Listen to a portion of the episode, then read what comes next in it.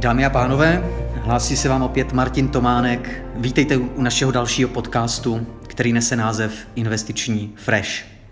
Dnes mám po malé přestávce své tradiční hosty, Martina Mašáta, portfolio manažera, a Marcela Vanducha, investičního analytika. Pánové, skvěle, že jste tady. Děkuji. Dobrý den. Dobrý den. A dnes začneme pěkně zostra. Těžká váha v kryptosvětě, Celsius Network, před pár dny zbankrotovala. S vážnými problémy, a my jsme už o tom mluvili, se potýkal od poloviny června, kdy čelil rychle rostoucímu počtu výběrů. Investoři zkrátka utíkali pryč a Celsius někdy v půlce června výběry zastavil a tím finanční prostředky svých zákazníků efektivně zmrazil. Podle webových stránek má Celsius 1,7 milionů klientů, kteří na platformě drží své určité kryptoměny. Ještě je tady důležitý určitý kontext pro pochopení té situace.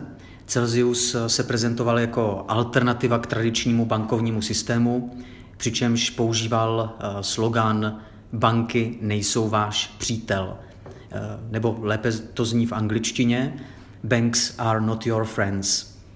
Platforma nabízela velice atraktivní roční výnosy, což přitáhlo opravdu velkou pozornost těch investorů. Ty roční výnosy dosahovaly až 17%. Nicméně minulý týden firma vyhlásila bankrot. A já se teď obrátím na tebe, Marceli. Moje první otázka. Jakým způsobem, nebo spíše tedy otázky, jakým způsobem jsou investoři těchto platform typu Celsius chráněni a jakou mají šanci, že v případě tedy úpadku té platformy ještě někdy svoje peníze uvidí? Tak Martine, děkuji za otázku. Já bych možná úplně nejdřív navázal úplně na to poslední, co si říkal, že firma nebo společnost Celsius, tahle platforma nabízela výnos až 17% ročně. Tam, pokud budu uvažovat jako investor tímhletím směrem, tak je opravdu potřeba si uvědomit, že pokud někde někomu v vozovkách chcete garantovat výnos až 17% ročně, tak musíte prostě vydělávat jako výrazně víc. Jo? To znamená, z mého pohledu opravdu potřebujete generovat třeba 30% a víc, tak abyste opravdu mohli vyplácet tuhletu garanci. Jo? A asi velmi jednoduché je to v momentě, kdy se těm kryptoměnám nebo tomu kryptoměnovému trhu daří. A tyhle ty roky vlastně jsme tady i měli, to znamená, dá se říct, že tam bylo možné tohleto pro klienty v uvozovkách garantovat, když na tom trhu byly pozitiva.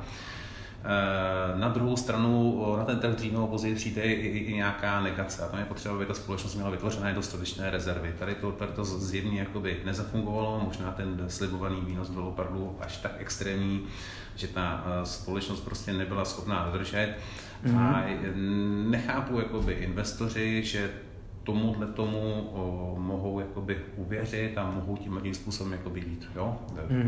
Takže je to obrovské riziko, jen to potvrzuje, čím větší nějaký vozovka garantovaný výnos, tím větší riziko a tady se to jenom potvrzuje. Klasická poučka. Ten se chová prostě jakoby negativně. Pokud přejdeme jakoby k Celsiu, tak tam je potřeba si uvědomit, že to není banka. Jo? To znamená, opravdu ten investor, na rozdíl od té banky, nemá ty depozita pojištěná, takže tam je opravdu možno očekávat nějakou reálnou ztrátu. A co se bude tedy dít dál teď? Co má očekávat investor, který tam má zmražená aktiva? Tak pokud se podíváme ten Celsius, tak aktuálně v účetnictví manko někde nějakých 1,2 miliardy dolarů, takže jako nějaký první negativní signál. Bude asi probíhat nějaká restrukturalizace podle amerického zákona o úpadku. Nemáte žádné precedenty, nic podobného se zatím jakoby na trhu nestalo, takže otázka, jakým způsobem se to vyvíje, ale je docela reálné, že to může trvat roky a je otázkou opravdu, co se povede pro ty investory zachránit. Takže tomu by byl jakoby hodně skeptický. A to jsem se právě chtěl zeptat, jestli máš nějaký tip, jak to skončí. Něco dostanou vůbec. Takže asi takhle nějakém základu tomu Celsiu. Dobře, já ještě jenom si vzpomínám, viděl jsem nějakou reklamu na Celsius, která slibovala investorům, cituji, finanční osvobození. Tak zřejmě si to takhle investoři nepředstavovali, že to finanční osvobození spočívá v tom, že se osvobodí od svých úspor. Ale nechci být nějaký to si opravdu neočekávali a bohužel prostě jen se potvrzuje to, že ta rizikovost je tam obrovská a nějaká garance typu 17% prostě to je v podstatě nějaká velmi pravděpodobně dlouhodobě nějaká utopie. Jo? Mm-hmm. Marcel, děkuji. Mm-hmm. Děkuji, půjdeme k dalšímu tématu, trošku z jiného soudku. Opět velice aktuální téma, podíváme se na dluhopisové trhy. Deník Financial Times přinesl v uplynulém týdnu zprávu, že výnosová křivka je v Americe nejvíce inverzní od roku 2000. Co to konkrétně znamená? Že výnos dvouletého amerického státního dluhopisu je vyšší než výnos desetiletého státního dluhopisu. List v té své analýze konstatuje, že tento fenomén v posledních 50 letech předcházel každé hospodářské recesi. Teď to bude, Martine, dotaz na tebe, jako na experta právě na fixed income, odborníka na dluhopisy. Jak se na tu situaci díváš? A skutečně platí, to by mě opravdu extrémně zajímalo, skutečně platí, že ta inverzní výnosová křivka je až tak spolehlivý indikátor blížící se recese? Tak asi, když to tvrdí statistika, tak asi to je pravda. Nicméně nemusíme chodit až daleko do Ameriky. Vlastně ta současná situace je podobná i v České republice. Máte krátkodobý výnosy České národní banky 7% a dlouhodobý státní dluhopisy nesou kolem 5%. Taky tady máme takzvanou inverzní křivku, která je opravdu výjimečná situace. Já jsem ji zažil za těch 25 let, co řídím portfolia, tak jsem ji zažil dvakrát, vlastně i v tom roce 2000. Co to znamená? Uvědomte si, že vlastně teď Česká národní banka nebo americký Fed zpřísňují měnovou politiku celku razantně, aby opravdu utlumili ty inflační tlaky. Mm-hmm. A jak jinak utlumit inflační tlaky, než že utlumíte tu ekonomiku vysokýma úrokama. A opravdu ty analýzy nebo očekávání trhu je takové, že ta ekonomika zpomalí, prognózy České národní banky ukazují, že i Česká republika nebo i ta americká, vlastně prognózy Fedu říkají, spadne nebo se přiblíží nějaký recesi. Mm-hmm. A recese znamená, že celá ekonomika trochu zpomalí, vzroste nezaměstnanost, inflace klesne zpátky k 2%, nebo 3%, mm-hmm. což je pravda, protože ten 20% růst, kam se blížíme, je vlastně za náma, to je historie. Teď vlastně musíme počítat s inflací vlastně od dneška dál a ta už bude výrazně nižší. Nebude už zase za rok, opravdu nebudeme mluvit o číslech kolem 20%, ale opravdu o číslech kolem 3-4% inflace. A pak ty dluhopisy, které nesou teď těch 5% dlouhodobí, dokonce budou pobíjet inflaci a i dluhopisové fondy budou reálně zhodnocovat úspory. Jak se investuje takhle při inverzní křivce? Nebo vysvětlím vám důvod, proč třeba Partners Bond Opportunity udělal za poslední 2 týdny skoro 4 nebo 5% růst. To je o tom, že podle mých analýz prostě ty úroky časem půjdou dolů, takže mně se vyplatilo koupit do fondu dlouhodobý dluhopisy s výnosem 5,5%. Když si to vezmete 10letý dluhopis, tak já jenom na výnosu dostanu za 10 let 55%. Rozumím. Někteří fondy na to jdou stylem, že investují krátkodobě teď za těch 7%, ale to se může změnit a za rok budou úroky kolem 2% a opravdu už ten výnos, máte výnos 7% na jeden rok a pak 2% nebo 5%, 6% dlouhodobě na 10 let. Takže takže ty se díváš na ten delší horizont. Já se dívám na ten delší horizont, za který pak ten fond je odměněný, protože až půjdou výnosy dolů, tak ceny dluhopisů jdou právě nahoru, což se stalo nyní. Opravdu přišly špatný čísla z ekonomiky a ty výnosy šly dolů a to Partners Bond Opportunity vlastně vyskočilo a dokonce jsme jediný fond na trhu, který je od začátku roku v kladných číslech. Perfektní. Teď mě napadá, před chvílí jsi zmínil, že jsi na tom trhu nějakých 25 let, pamatuju si správně? Ano. Když se podíváš na ty počátky své investiční kariéry, a srovnáš ty tržní podmínky, které tehdy panovaly, protože pokud se nemýlím, tak tehdy my jsme třeba v České republice měli poměrně vysokou inflaci v těch 90. letech, tak můžeš to trošku srovnat s tou aktuální situací? Tak tenkrát ta ekonomika byla ještě v nějaký prudký transformaci, ale jinak opravdu ten přelom tisíciletí se hodně podobá tomu, co teď. Byla obrovská inflace, úroky byly kolem 10% tenkrát, kolegové, tamní tehdejší kolegové si brali hypotéky za 14%, prosím vás, jo? To byla neuvěřitelná doba. Ale i ty platy rostly tenkrát takhle razantně, což teď se neděje, takže spíš očekávám to utlumení té ekonomiky a opravdu mnoho portfolio managerů, kteří jsou na trhu 10 let, tak inverzní křivku nezažili a vůbec neví, co to pro ně znamená a radši chybně si chytí krátkodobý výnosy na krátkou dobu, místo aby zaujali, šli po těch dalších. Tenkrát se stalo to samé. Český státní dluhopis nesl 10% výnos, ale krátkodobý dluhopisy nesly třeba 15. A kdo nekoupil desetiletý, tak samozřejmě prohrál, protože po roce ty úroky spadly na 4% a ty výnosy těch desetiletých dluhopisů, když se spočítáte 10x10, to bylo 100% za 10 let. Rozumím. Takže vidíš tam nějakou určitou podobnost? Ano, je to hodně podobná situace a i tenkrát přišla nějaká krize, recese, což si myslím, že nastane i tady nějaký zpomalení, protože opravdu ty peníze v peněženkách se za prvý rychle znehodnocují a za druhý dost rychle mizí, ať už zdražením potravin nebo těch energií. Někdo dokonce má i dražší hypotéky, ale to si myslím, že je menší problém. Ještě na tom dluhopisovém trhu zůstaneme.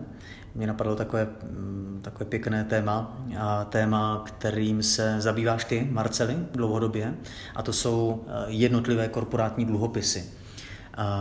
Myslím korporátní dluhopisy, které se v posledních třeba 5-10 letech tady nabízely tomu českému retailovému typickému investorovi, těm drobným českým investorům. A nyní se totiž ke mně dostala informace, že do finančních problémů se dostal jeden z těchto emitentů dluhopisů, firma DIC, Diamond Corporation, která prodává investiční diamanty a šperky. A mně tady úplně nejde o ten případ DIC, protože zatím k tomu nemáme podrobnější informace.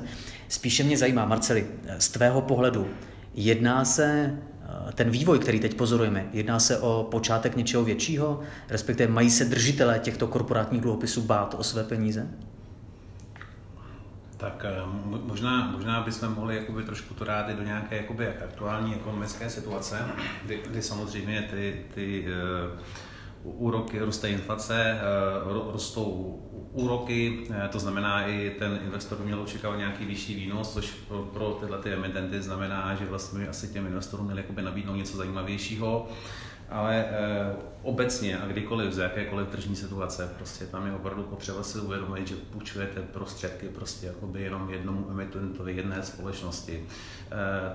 Tady v České republice je to hodně postavené na tom, že kolikrát to jsou společnosti, které jsou nově založené, prostě mají krátkou historii, a nebo naopak mají velmi špatné jakoby ekonomické výsledky, dost se tam jako vysoké zadlužení a podobně, což ještě jako v konečné fázi nemusí nic znamenat. Ale jde o to, že možná podobně jako u toho nabízeného výnosu u těch kryptoměn, u toho Celsia těch 17%, zase je potřeba si uvědomit, že pokud vám nějaká takováhle společnost nabízí 10%, tak prostě dřív nebo později musí prostě generovat jako výrazně víc, aby to bylo efektivní. Jo?